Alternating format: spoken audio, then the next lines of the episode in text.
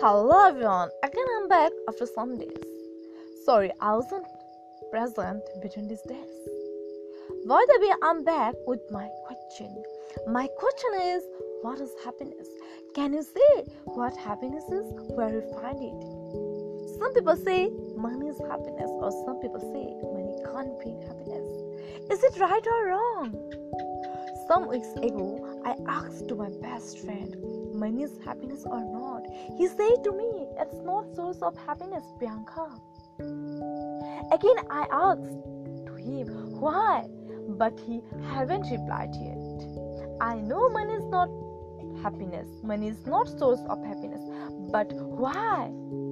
After waking up, we run after every day because we are human beings, we need shelter, food, clothes, and everything. We can't all live without meal, without shelter, without clothes. That's why money is important. According to me, money can bring happiness a lot. But how? Just think deeply. If you have a lots of money, then you should utilize from your money in right place. You have to use it in needy people who starve, who stays on the road, who has no money to eating. When you help them at a time, automatically happiness will come. You don't find that happiness in anywhere. You find only in your good deeds. And sometimes we want to help who nourish us, who help us, who solve our problem in any time, in any situation. But if we have no money, how we will help them? That's why money is important.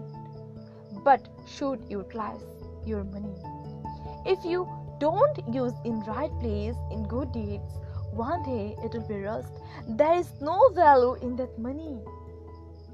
When you use after that, you will see that money will be precious thing this is original happiness, not a temporary.